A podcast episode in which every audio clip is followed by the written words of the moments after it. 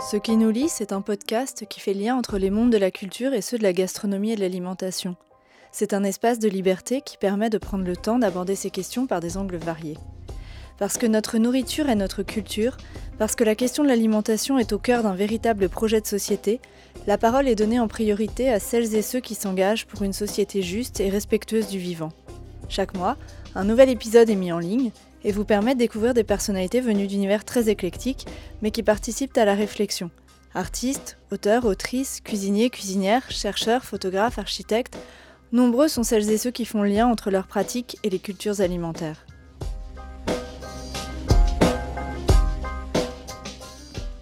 Je suis Camille Brachet et je reçois Annette Je l'ai rencontrée chez elle le 26 mars 2021 à Colombes. Annette travaille dans l'événementiel mais s'attache plus précisément à organiser des événements liés à l'alimentation et à la gastronomie.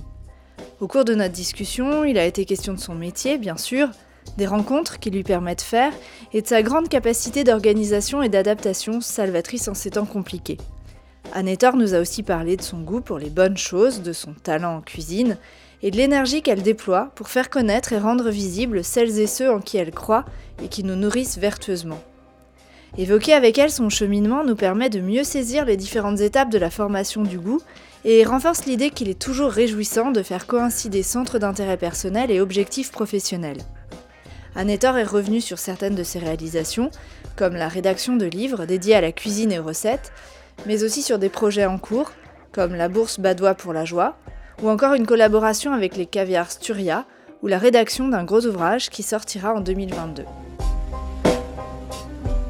Bonjour Annetor, merci de me recevoir euh, ici chez vous. Vous faites euh, du conseil auprès de chefs et de marques liées à l'alimentation et vous concevez et organisez des événements gastronomiques.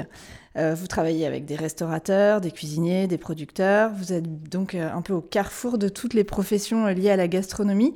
Vous échangez, discutez beaucoup avec les professionnels sur le terrain. Alors ma première question, c'est dans ce contexte si particulier, comment est-ce que vous allez Et bien sûr, comment vont-ils, eux, ces professionnels de la gastronomie? Qu'est-ce que vous percevez euh, des échanges que vous pouvez avoir actuellement euh, avec eux? Euh, bonjour. Alors, c'est très particulier parce que c'est très différent. En fait, chacun a une manière différente d'appréhender le, le sujet. Et il y a ceux qui inventent plein de choses, qui changent leur manière de travailler. Et ça, c'est assez intéressant. Et notamment euh, Perrine et Étienne Chalère des Agrumes euh, avec lesquels je travaille et qui ont, euh, dans cette période assez courte, finalement un an, ouvert leur euh, production au grand public avec un système de panier, d'abonnement, transformé plein de fruits en produits en conserve qu'ils ont mis en vente cette semaine. Donc eux, c'est super. Il y en a pour lesquels c'est plus compliqué. Il y a des gens qui sont pas bien du tout, évidemment. Ceux-là, on leur parle moins parce qu'ils répondent pas au téléphone.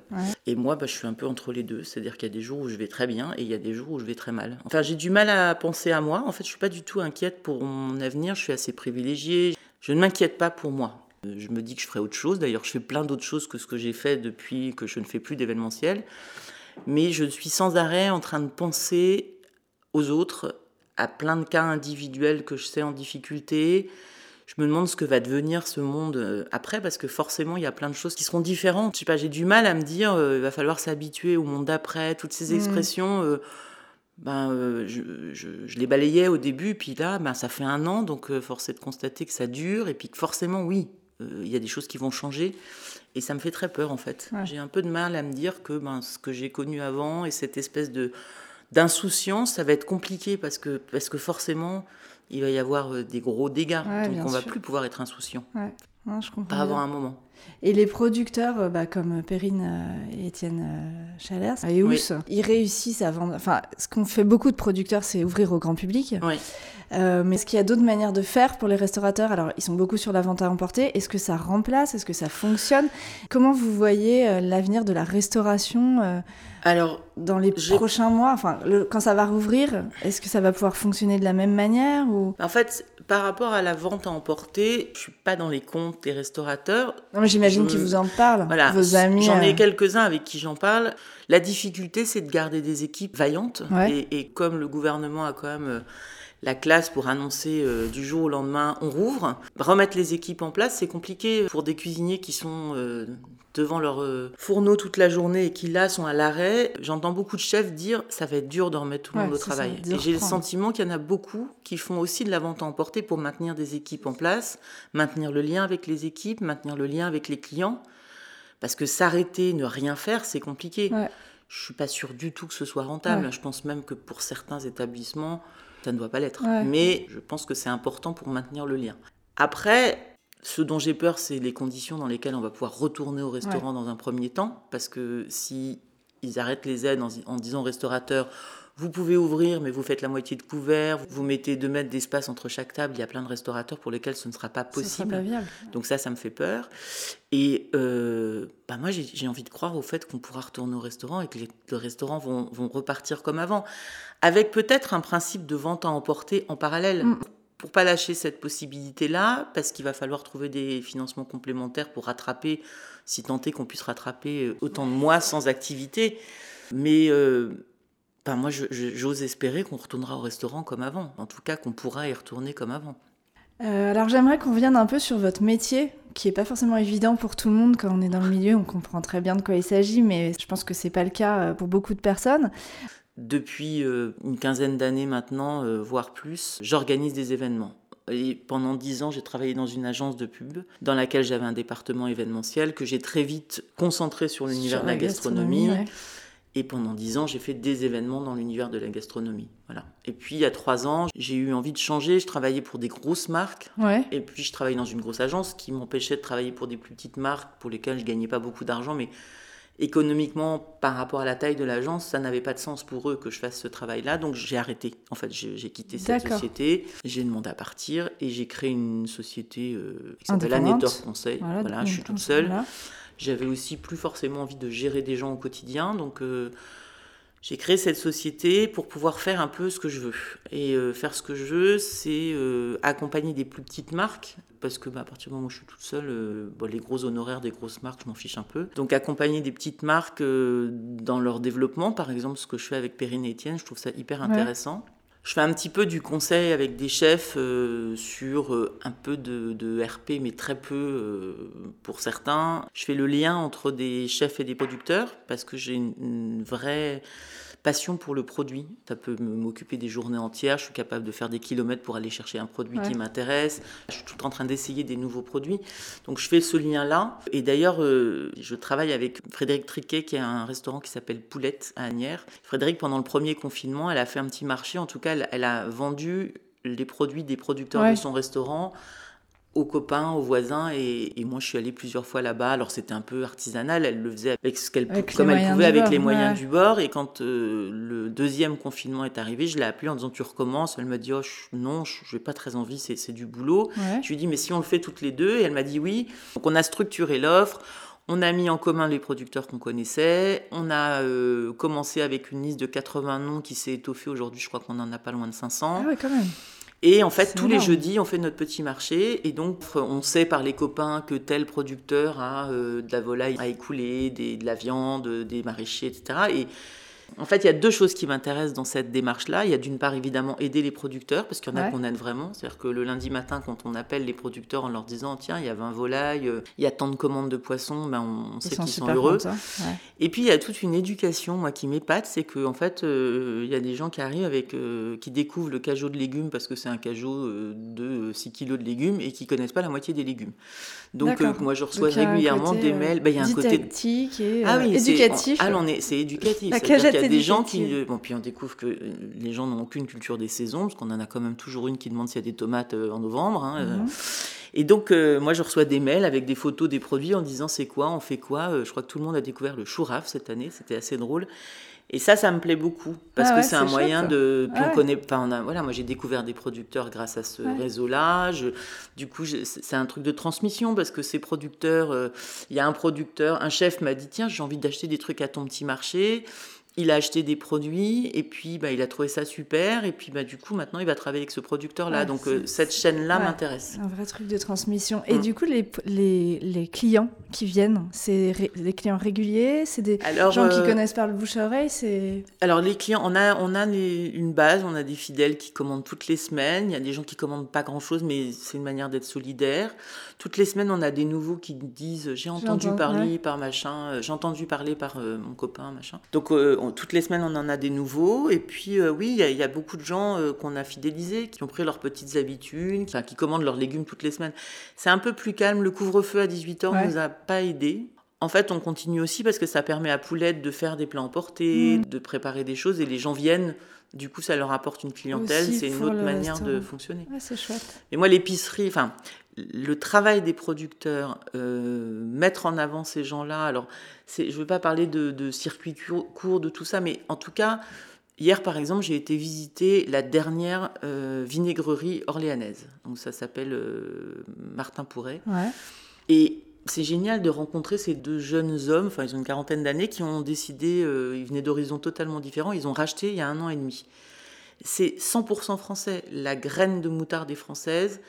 Et moi, ça m'a fasciné de voir ce travail-là et de me dire, c'est quand même encourageant de se dire qu'il y a encore des chances, des gens qui veulent, qui font ce travail-là. Qui font ce travail-là. Et du coup, il faut les aider, les rendre visibles et les faire connaître. Et ça, ça m'intéresse beaucoup. Donc un peu trouver des produits, en fait, un peu euh, oui, trouver des produits. de petits produits. Bah, je suis en euh, train d'essayer de faire mon site, mais euh, ça fait, j'avais, je m'étais. Ouais, parce que ce serait chouette de pouvoir les vendre. Enfin, voilà, je, bah, je veux pas les vendre, mais en tout cas, je veux renvoyer vers tous ces gens vers parce les que, points de vente. En fait, beaucoup de gens se sont mis à vendre en direct, ce qu'ils faisaient pas. Enfin, les gens ont changé leur mm, site mm. internet, enfin des plein de producteurs qui maintenant vendent. Et c'est vrai que dans mon site, outre le fait d'expliquer ce que je fais, euh, j'aimerais renvoyer vers tous ces gens-là. les, voilà, les, faire, connaître. Euh, voilà, les faire connaître parce que quand je poste des choses, il y a toujours quelqu'un qui va me dire ah mais c'est où, est-ce que je peux les trouver, comment ça marche, donc. Et euh, donc, que ce soit dans l'entreprise précédente, vous avez travaillé avec des, grosses entreprises, voilà, puis des plus petits chefs, des petits producteurs. Comment est-ce qu'on gère le fait de travailler avec des gens qui ont des pratiques et des intérêts parfois divergents? Parce que voilà, ça. Est-ce que vous vous sentez pas parfois pris en tension euh, voilà, entre une image que peut donner le fait de travailler, je sais pas, avec Nespresso par exemple, et euh, travailler avec des petits producteurs dans le sud de la France qui euh, lancent leur entreprise. C'est des... ah bah c'est clairement une des raisons pour lesquelles j'ai quitté la grosse agence dans laquelle j'étais. C'est parce que j'avais un j'avais pas forcément un cas de conscience mais enfin quelque chose qui relève d'autres choses quoi voilà. j'avais envie de donner du sens à ce que je faisais en fait je me rendais compte que j'avais un savoir-faire j'avais une expertise que les enjeux des grosses marques n'étaient pas forcément celles que je défendais et que même si je mettais euh, mon expertise au profit de ces grandes marques, la finalité de ces grandes marques n'était pas du tout euh, la même que la mienne. Donc, euh, et puis, bah, travailler pour des grandes marques, c'est aussi travailler avec des grands chefs avec lesquels j'avais pas forcément. Enfin, il y a plein de gens formidables, mais d'affinité. Et, et, en fait, c'est marrant, je me souviens avoir dit quand j'ai quitté cette agence pour créer ma petite structure, qu'est-ce que tu vas faire? J'ai dit, je vais travailler avec des chefs pas connus. Parce qu'en fait, c'est vrai que je trouve que c'est toujours les mêmes qu'on voit, c'est mmh. toujours les mêmes qu'on appelle, c'est toujours les mêmes qu'on fait parler sur les plateaux télé. Et, pourquoi ça, selon vous? Parce qu'ils sont, Sans doute parce sont que... plus, de, plus demandeurs ou c'est parce qu'on va les chercher par facilité ben, On va les chercher par facilité, puis on va les chercher aussi parce que ben, euh, il faut que, enfin, les médias vont les chercher parce que ben, il faut qu'ils soient connus du grand public.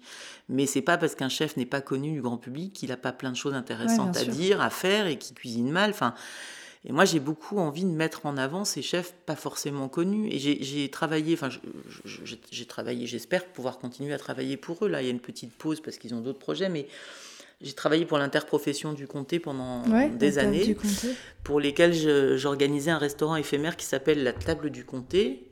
On a fait le tour de France, on a fait sept éditions. Et l'idée, c'était d'aller dans chaque ville et de demander. Alors, on avait neuf services, donc on avait entre 9 et 12 chefs parce qu'il y avait parfois des, des quatre mains. Et j'ai jamais pris systématiquement les chefs les plus connus. Je prenais des chefs d'horizons différents, des chefs, des jeunes chefs en devenir.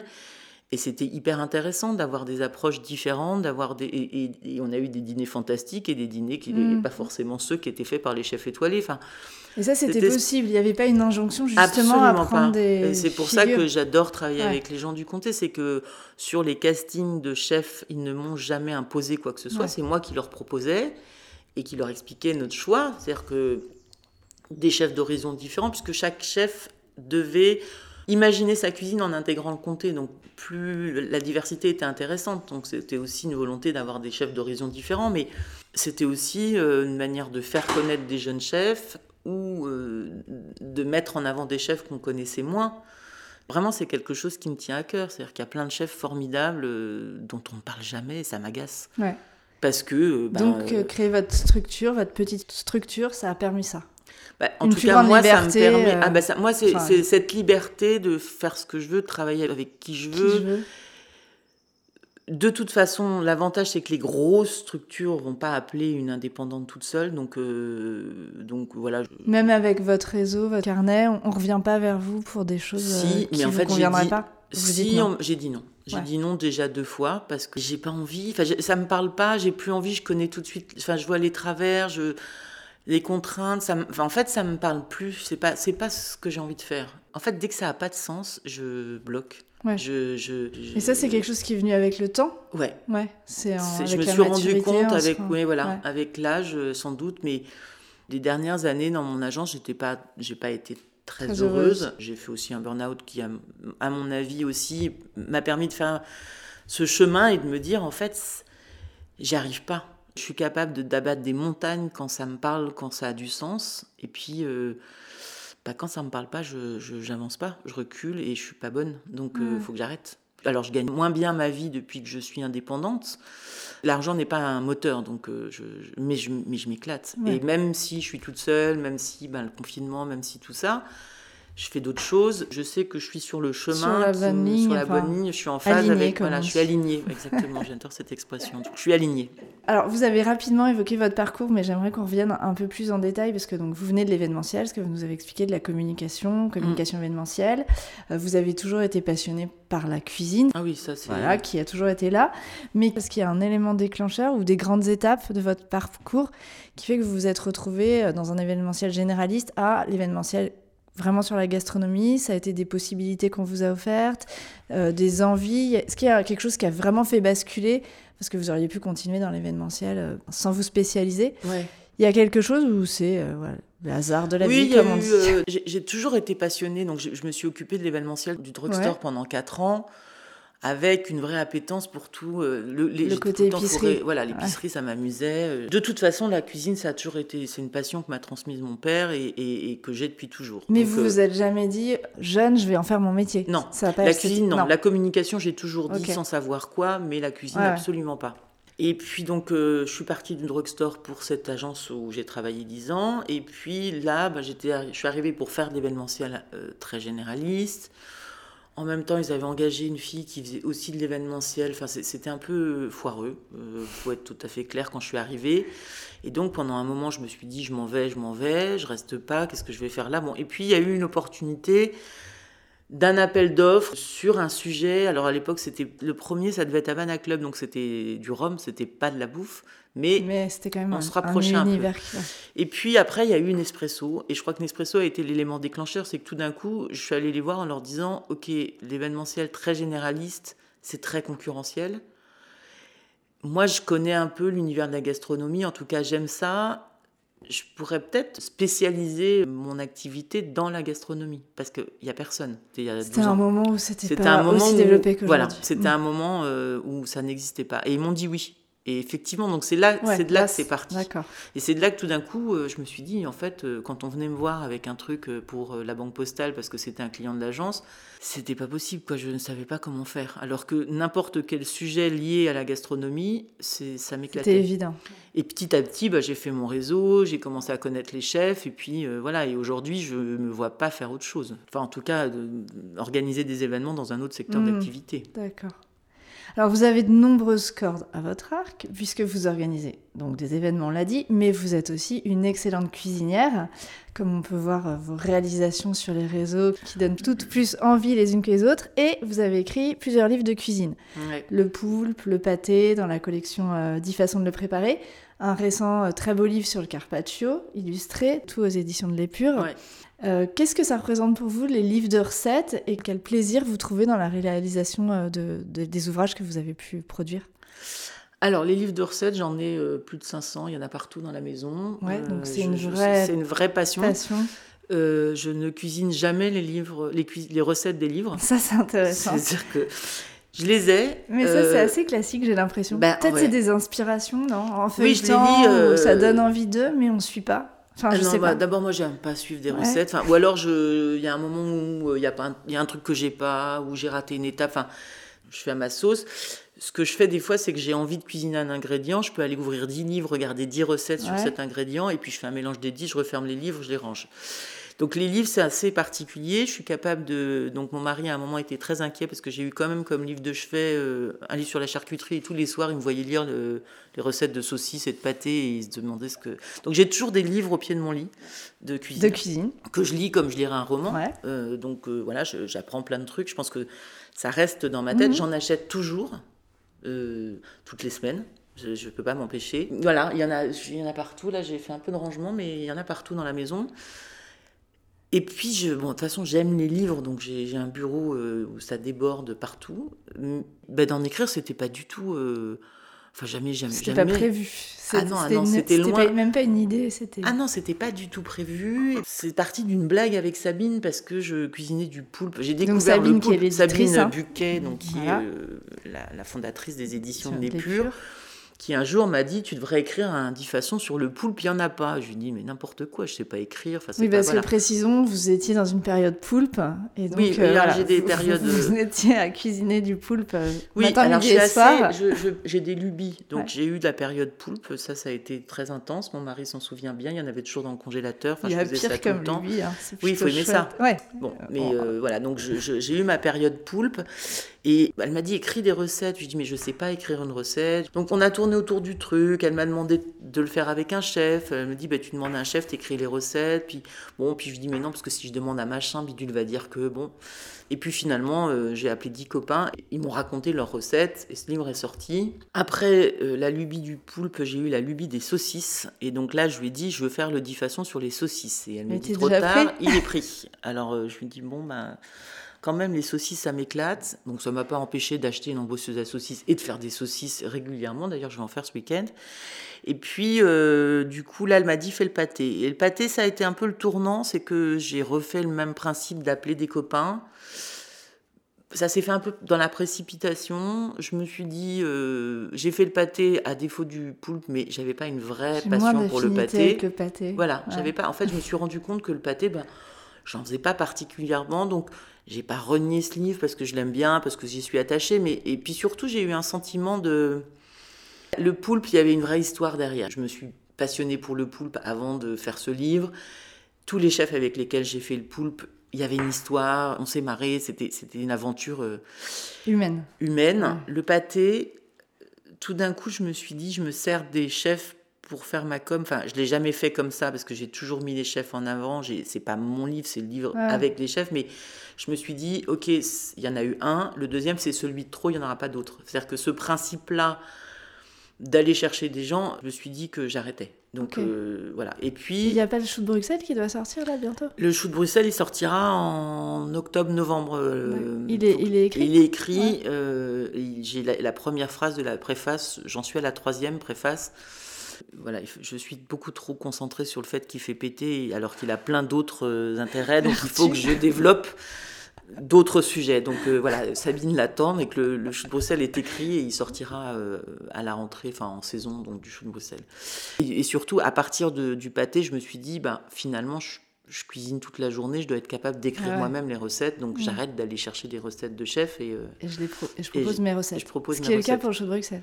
Ah oui, le chou de. Bruxelles, ce sont mes 10 recettes. Et puis j'ai un autre livre euh, dans les tuyaux, qui est un livre que je fais en collaboration avec le caviar Sturia, un Ouais. Caviar français d'Aquitaine, euh, pour lequel j'ai imaginé 10 recettes pour accommoder le caviar simplement, avec des mets simples, parce que ben, Bah, le, caviar... en même temps, Voilà, ça, ça, ça, ça suffit. suffit. Donc, euh, c'est pas la peine d'en rajouter, de l'associer à du homard ou à des choses comme ça. Donc là, c'est vraiment, euh, il associe avec des euh, idées, quoi. voilà, des Mm. idées d'association.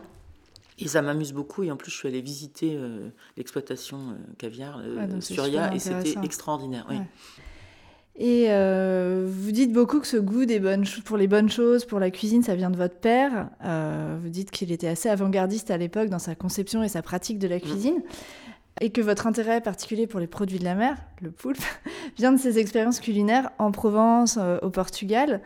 Ce dernier livre, là, sur le carpaccio, est-ce que vous voyez justement comme une sorte de retour aux sources, retour aux origines, ou pas spécialement? Alors, en fait, c'est marrant parce que je, je m'étais pas du tout posé cette question. Le carpaccio, c'est génial. C'est infini, les possibilités. Et avec, euh, avec euh, des milliers de produits. Là, euh, bon, je, je crois que mon mari a sa dose de carpaccio de poisson cru. Et je fais beaucoup de carpaccio de légumes. ouais. Et c'est super aussi. Ouais. C'est-à-dire que c'est une autre manière, ça donne un autre goût aux légumes. Et donc le carpaccio, j'en ai fait beaucoup. Et puis euh, pareil avec Sabine, tiens, un livre sur le carpaccio. Bon. Et en m'interrogeant au moment de la sortie du livre, je sais plus quel journaliste a voulu me faire, enfin, m'a fait réfléchir à pourquoi le carpaccio. Je me Ouais. suis rendu compte qu'effectivement, j'ai mangé du poisson cru petite. Enfin, en tout cas, à une époque où ça ne se faisait Ouais, absolument pas. Et j'ai un, oncle qui était restaurateur et mon père, et je me souviens que les deux faisaient du poisson cru. Et je, je pense qu'à l'époque, c'était vraiment très avant-gardiste. Alors, il y a peut-être un lien. Moi, je trouve que c'est joli. Enfin, en tout ouais, cas, ouais. j'aime l'idée de me dire qu'il y a un lien. Ouais, ouais. Euh, ce qui m'amuse beaucoup, c'est que mon père fait plein de carpaccio. Du coup, euh, on s'est remis au carpaccio et il m'envoie des photos. Et j'ai toujours ce lien avec mon père de. On s'envoie des photos, de ce qu'on mange. Cuisine, ouais, de ce qu'on cuisine. C'est-à-dire que quand il cuisine ou quand il Le va au lien, restaurant, ça, le quoi. lien avec Enfin, mon père, il- je sais pas, hier soir j'ai fait des petits artichauts italiens. Ouais, je euh, les ai vus que sur euh, voilà, les réseaux. ça avait l'air euh, C'était terrible, c'était absolument terrible, mais parce que le produit était dingue. hein. C'est des artichauts que j'ai achetés chez Rap, euh, c'est une merveille. Mais j'ai envoyé la photo à mon père parce que ces artichauts-là, papa il en a fait, mais j'en ai mangé énormément à la maison. C'est des souvenirs d'enfance. Et euh, vous parlez beaucoup de votre père, mais vous avez euh, votre mère. Alors votre père est, d'origine niçoise et votre mère est d'origine bretonne. Oui. Alors moi je trouve ça super intéressant. J'ai quasiment l'impression que c'est une double culture. Alors comment est-ce que culinairement parlant, hein, cette double culture, elle vous influence dans quoi? Comment est-ce que vous sentez des influences des, des- des régions qui sont quand même complètement opposées pour beaucoup de choses? Alors, Enfin, Moi c'est la perception que j'en ai en tant que bretonne. Alors, j'ai pas de, de sentiment d'avoir des cultures. euh, alors, ma- maman, elle cuisine pas énormément. Elle cuisine les desserts parce que ça n'intéresse absolument pas mon père. Donc, euh, donc maman cuisine les desserts. Et puis, elle cuisine pas tant que ça parce que. Bah, euh, Bah, la place euh, est prise. Oui, la place est prise et que j'ai toujours vu mon père dans la cuisine. Éventuellement, elle, elle cuisinait le dimanche midi, mais quand il y avait des dîners à la maison, c'est mon père qui cuisinait. Donc, euh, moi, je fais un peu de sucré. Je pas très. euh, Enfin, c'est surtout, je suis pas très douée. Donc, euh, bon, voilà, c'était les desserts et c'est un sujet dont je parle avec maman. Enfin, on échange des Ouais. recettes de desserts simples quand on Mm. en trouve. Après la double culture, euh, je suis née dans le Franche-Comté, enfin je suis née dans le Jura parce que Ouais. mes parents, leur premier poste, c'était dans le Rousse, Jura. ça Ouais, j'ai vécu au Rousse pendant 10 ans, donc j'ai pas l'impression d'avoir une culture gastronomique marquée, Ouais. d'autant plus que j'ai pas du tout été élevée avec la cuisine traditionnelle. Je, je n'ai jamais mangé de bœuf bourguignon, de cassoulet, Ouais. de blanquette à la maison. C'était pas du tout cette culture-là. J'ai pas ce truc de la cuisine française terroir, familiale. euh, J'ai des trouve. souvenirs euh, terribles de poissons, des bigorneaux que je mangeais en Bretagne Ouais. chez mes grands-parents euh, pendant les vacances. Ça, c'est un truc qui m'est resté. Ouais. À Nice, euh, ben, les farcis, les, Ouais, les, les, les pelles, euh, la soca, enfin j'ai des choses comme ça, mais je ne suis pas marquée par Non, une culture gastronomique euh, niçoise, Ouais. bretonne euh, ou autre. Vous êtes très présente sur les réseaux sociaux. Vous en parlez beaucoup là d'ailleurs de ce que vous postez et, mm. c'est chouette. Comment vous voyez ces outils? Est-ce que pour vous c'est des outils incontournables? Est-ce que vous le faites par plaisir? Est-ce que vous trouvez que ça comporte des limites, en particulier dans un usage professionnel, j'entends? Euh, Est-ce que vous conseillez les chefs en termes euh, d'image pour ça, d'usage, de ce genre de choses? Je me suis posé la question du coup, est-ce que vous les aidez à produire des contenus ou pas du tout? Vous n'êtes pas là-dessus, pas là-dedans Alors, je suis pas là-dedans. Les réseaux sociaux, c'est un truc très compliqué pour mmh. moi parce que, euh, en fait, je trouve ça terrible. Je trouve ça extrêmement dangereux. C'est marrant, vous attendant, j'étais sur euh, les réseaux sociaux et je voyais Mercotte qui euh, est en vacances chez son fils à La Havane et poste des photos de son voyage à La Havane. Bon, jusque-là, moi, je, respecte euh, ce que font les gens des, réseaux sociaux et machinalement, je commence à lire et je vois qu'elle se fait insulter par des gens qui lui disent euh, ça vous dérange pas de poster des photos d'hôtels de luxe parce qu'elle passait devant un hôtel, donc elle montrait l'hôtel 5 étoiles dans lequel elle ne séjournait pas parce qu'elle a dû dire trois fois déjà qu'elle était chez son fils. Et les gens l'insultaient en lui disant Mais ça vous dérange pas de poster des photos dans un hôtel de luxe alors qu'il y a une pandémie euh, en France, dans un pays? Et là, je me suis dit Mais les gens sont dingues. Donc en fait, moi, je trouve ça très dangereux.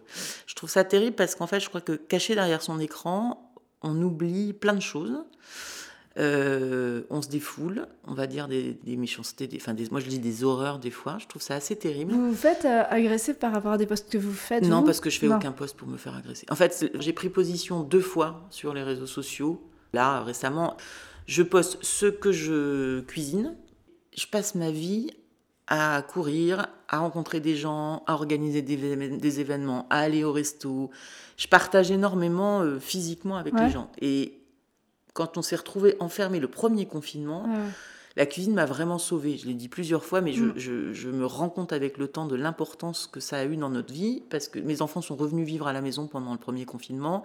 On a cuisiné ensemble, ils me lançaient des défis en disant Maman fait des sushis, maman fait ci.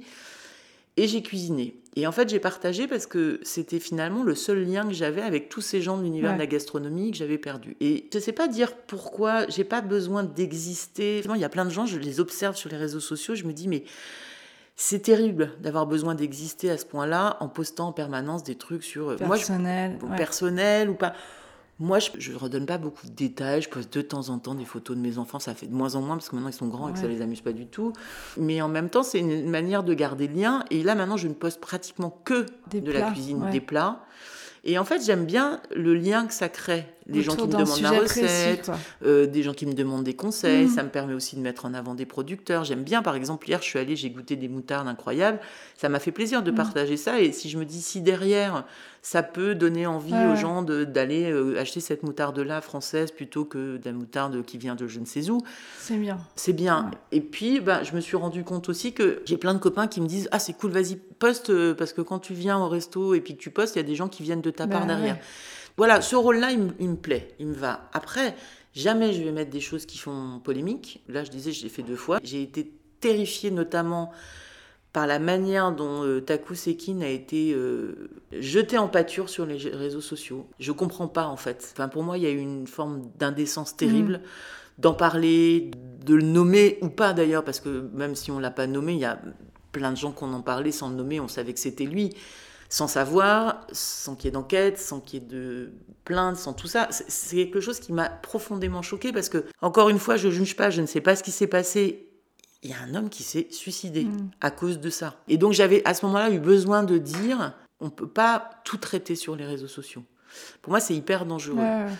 La deuxième prise de position, c'est le Michelin qui enlève des étoiles l'année de la mm. pandémie. C'est-à-dire que déjà d'en mettre bah, des restaurants qui ont été à peine ouverts. Je sais pas, je me dis après, les, restaurants qui ont eu l'étoile l'année de la pandémie, quelle valeur est là? Mais en enlever. C'est extrêmement violent et ça m'a profondément choqué. Après, c'est marrant, les réseaux, je pense que bien utilisés, ça m'a ouvert. J'ai je, une rubrique de la cuisine du placard dans le L à table depuis janvier je me dis que ça doit pas être anodin non plus, le fait que je poste des recettes, c'est-à-dire que les gens du à la table, enfin je les connais, mais je me dis que ça a peut-être aidé. D'autres projets de livres aussi viennent de ça, donc euh, utiliser correctement comme un outil de comme un outil de communication professionnelle, oui. Des projets que c'est important de partager, de relayer, par exemple le, Reflet, c'est un restaurant euh, dont une partie de la brigade en salle, comme en cuisine, est trisomique Le chef de ce restaurant s'appelle Fabrice Bloch, que, que je salue au passage, est un garçon formidable. Donc non seulement ils ont créé ce restaurant et j'y suis allée, j'ai passé une demi-heure là, euh, voir Fabrice un jour, et je suis très admirative de sa patience et de sa capacité à apprendre. Mais en plus de ça, ils font partie des peu de restaurants qui ont fait ces repas à 1 euro pour les étudiants. Ben ça, j'ai envie de le partager, de le défendre, parce que c'est quand même important et, ça sert à ça aussi, les réseaux sociaux. Oui, ça sert de relais. Voilà, c'est un relais. Mais du coup, vous n'avez pas l'impression que si on n'y est pas, c'est compliqué? Pour les gens qui, professionnellement, j'entends hein, les chefs, euh, est-ce qu'il n'y a pas eu toujours une injonction? Moi, je vois des, des, cas où ça les a aidés à se faire connaître, hein, certains producteurs, par exemple. Mais est-ce que c'est pas compliqué de tout faire? Parce qu'ils ont quand même des métiers qui sont hyper prenants. Euh, est-ce qu'en même temps, gérer ces réseaux euh, c'est pas obligatoire? Est-ce que si on n'y est pas, on n'a pas l'impression, on a un peu l'impression que si on n'y est pas, ça marchera pas, quoi? Et c'est ça que je trouve un, un alors moi, je trouve ça aussi. Alors je me rends pas compte de si on n'est pas, ça marche pas. Non, je parle pas tellement. À gérer, à gérer ça, par exemple les agrumes bachès. Euh, alors les agrumes, bah, Perrine et Étienne, effectivement, ils, sont pas nombreux, c'est une grosse exploitation. Ils le font parce qu'ils se rendent bien compte que bah, ça les a beaucoup aidés aussi. C'est-à-dire que le, relais sur les paniers, la communauté s'est accrue, mais c'est vrai qu'on en a discuté il n'y a pas longtemps. Ils se posent la question de le faire eux-mêmes ou de le faire faire. Après, il y a des chefs dont on sait tout de suite que c'est pas eux qui le font. Et je trouve que ça manque de spontanéité. Après, il y a aussi euh, trop de spontanéité chez certains, euh, pas toujours. Euh, intéressante et adaptée. Je pense que utiliser intelligemment, c'est un joli outil de communication. Et moi, je désamorce tout de suite. C'est-à-dire que je sais plus, là, j'ai posté, j'ai posté des tomates parce que je suis allée chez Rap. Oui. Et que. je voulais euh, venir à ça. Tous ces discours militants, justement. Oui, je poste des tomates. Et l'année dernière, je me souviens, j'avais posté des tomates à la même époque. Alors, il se trouve qu'il y a une variété de tomates qui s'appelle les Merenda, qui poussent en Sicile. La saison démarre en février, s'arrête fin mars, début avril. La période est très courte. Oui, elles viennent d'Italie, voilà. Et c'est au mois de mars. Et l'année dernière, je m'étais fait mais assassiner par plein de gens parce que j'avais posté des tomates. Donc là, j'ai posté les tomates de nouveau parce que je suis allée chez Rap, j'ai acheté plein de choses, pas que des tomates, parce que Alessandra Pierini fait un travail formidable de sourcing, parce que je sais que tout ce qu'elle achète a été acheté à des gens bien, qui cultivent bien, elle a les meilleurs produits d'Italie. C'est une fille formidable que j'adore avec laquelle j'ai travaillé et j'avais envie de lui rendre hommage en, allant acheter ses produits parce que c'était Noël. Je suis repartie de la boutique avec plein de choses et j'ai dit oui, il y a des tomates, mais c'est la saison en Italie. Ben, ça n'a pas empêché certains d'aller me dire gna gna gna, t'as envie de tomates au mois de mars. Ça, ça m'agace. Franchement, on fait un peu ce qu'on veut. En plus, ça m'agace parce que je suis assez vertueuse. Oui, c'est ça. Euh, voilà, donc c'est pas le lieu pour donner des mm. leçons. Puis les gens font ce qu'ils veulent. C'est sûr vous que. Vous positionnez comment vous par rapport à ça? Vous vous sentez engagée, militante? C'est vrai qu'en ce moment, il y a beaucoup de chefs qui prennent la parole, qui s'expriment, qui défendent des, principes et des valeurs euh, vertueuses, qui défendent des bonnes pratiques, un discours euh, qui se met vraiment en place. Est-ce que vous, vous avez envie de revendiquer cette parole, de revendiquer des valeurs, euh, un engagement dans, vous dites, dans des pratiques vertueuses ou pas? Ça vous regarde et alors, j'aurais l'impression de donner des leçons, et il y a bien un truc que je fais pas, c'est donner les leçons, parce que je trouve que chacun fait comme il peut. Après, vous ouvrez mes placards, il y a peut-être des trucs qui sont pas du tout vertueux. Euh, j'ai mon fils qui vit là en ce moment. Euh, alors, on n'achète pas du Nutella parce que c'est vraiment dégueulasse, mais, mais, il y a de la pâte à tartiner qui doit être un peu industrielle. Enfin, je sais pas, c'est mon mari qui l'a acheté. Je fais attention à ce que j'achète. Je vais pas acheter mes légumes dans des supermarchés. Je vais au marché toutes les semaines. Après, je donne de leçons à personne. Donc, je, je me sens ni militante ni engagée parce que de temps en temps, euh, je dois mettre une bouteille euh, en plastique euh, dans la poubelle marron parce qu'il pleut des cordes et que je suis convaincue qu'il faut faire attention. Mais de là, donner des conseils et donner des leçons sur Internet, jamais, sur, enfin, sur les réseaux sociaux. Mais c'est marrant ce, rapprochement entre militant et, et donneur de leçons parce que est-ce que des gens, type Olivier Rollinger par exemple, qui mm. vont porter un discours, vous trouvez que c'est donner des leçons, ça vous choque Non, non, non, non, mais alors après, c'est pas ça, c'est par rapport à moi. C'est-à-dire mais vous avez quand même un certain statut, justement, une très bonne connaissance du milieu. Vous seriez tout à fait légitime pour euh, dispenser ce genre de, de, de, Oui, mais en fait, j'ai le sentiment que c'est pas mon rôle. Après, j'élève mes enfants comme ça, par exemple. J'apprends à mes enfants, ma fille qui a une passion pour les tomates mozza toute l'année, c'est non. Euh, et elle a compris. Bon, alors elle vit plus à la maison, maintenant je sais plus ce qu'elle fait, mais voilà, euh, lui expliquer, leur expliquer les saisons. Ma plus grande fierté, c'est que quand les légumes de Bruno Quéron arrivaient, euh, il faisait des photos, il les mettait sur les réseaux sociaux et ils ont compris plein de choses. Donc à mon niveau, autour de moi, les gens avec lesquels je suis en contact au petit marché, leur expliquer des choses sans leur donner de leçons. Sans... Il y a une dame qui nous avait demandé s'il allait y avoir des tomates effectivement, je pense que le travail il est énorme parce que et important et important parce que parce que je pense que le fait qu'il y ait une telle offre toute l'année, les gens ne connaissent plus les saisons. Donc euh, il y a des asperges. Ah tiens, personne ne va se poser la question si c'est la saison des asperges. Il y a un maraîcher pas loin de chez moi où je vais me dépanner de temps en temps et j'ai croisé une dame avec une botte d'asperges en septembre et je me suis dit mais c'est n'importe quoi et en même temps ben, je me suis dit cette dame elle voit les asperges, elle les achète, je suis sûre qu'elle sait même pas que c'est pas la saison c'est un vrai sujet. Après, je ne me sens pas légitime pour aller euh, militer ou euh, donner des... Mais dans vos choix, dans les personnes avec qui vous travaillez, ça passe par là. Ah oui, ça c'est sûr. oui, oui. Oui, et puis, euh, et puis d'expliquer. Enfin, après, les gens, quand ils me demandent, je, oui, je le ferai avec des gens qui viennent me voir en disant, écoute, voilà, je ne sais pas. Mmh, oui. Est-ce qu'il y a des projets à venir euh, dont vous aimeriez parler? J'ai vu que vous faisiez partie de l'équipe de la bourse Badois, enfin du jury, euh, pour aider donc 5 bars et restaurants. Est-ce que vous pouvez nous expliquer brièvement le principe? Alors le principe c'est assez simple, c'est que c'est une agence qui m'a sollicité pour faire partie du jury. Donc il y a Pierre Gagnère, euh, évidemment, Daphné Burki et Mathias Giroux. On nous appelle la brigade de la joie, parce qu'on est censé apporter de la joie. C'est vrai qu'en ce moment, c'est pas gagné, mais bon.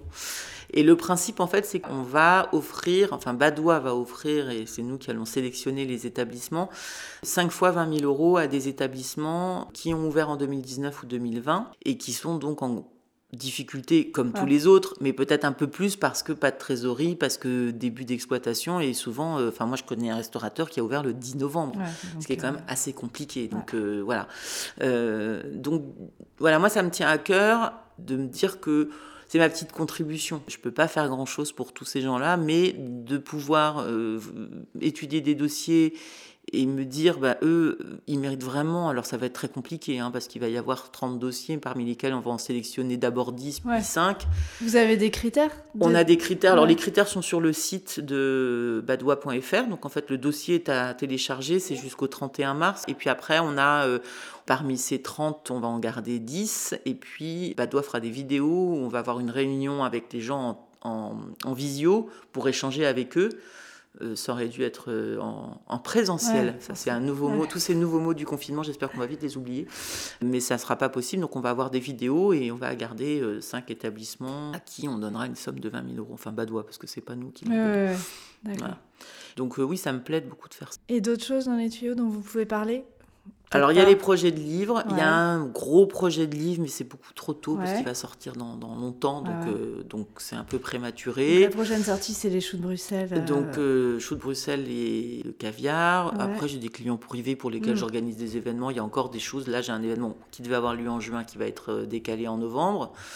Il y a des projets qui arrivent quand même à projets, Oui, il y a des projets, il y a des choses qui se mettent en place. Il y a pas mal de choses. C'est vrai que c'est compliqué de En fait, c'est ça qui est compliqué. C'est ça qui est très compliqué, c'est de, se, projeter. Je, travaille un peu avec des chefs aussi, et il y a des choses qui se profilent, mais tant qu'on n'a pas plus de visibilité, surtout dans la restauration, euh, voilà, j'ai des contacts, je pense qu'il y a des choses qui vont se faire là, effectivement, mais en même temps, le gros livre m'occupe à plein temps, donc euh, c'est très bien. Bah écoutez, merci beaucoup pour votre éclairage, Annetor. Et puis bah, bon courage à tout le monde, à vous, restaurateurs, aux producteurs, euh, dans cette période quand même qui dure. La chronique livre de ce 29e épisode est consacrée au livre Molécules, la science dans l'assiette de Christophe Lavelle, paru aux ateliers d'Argol en avril 2021.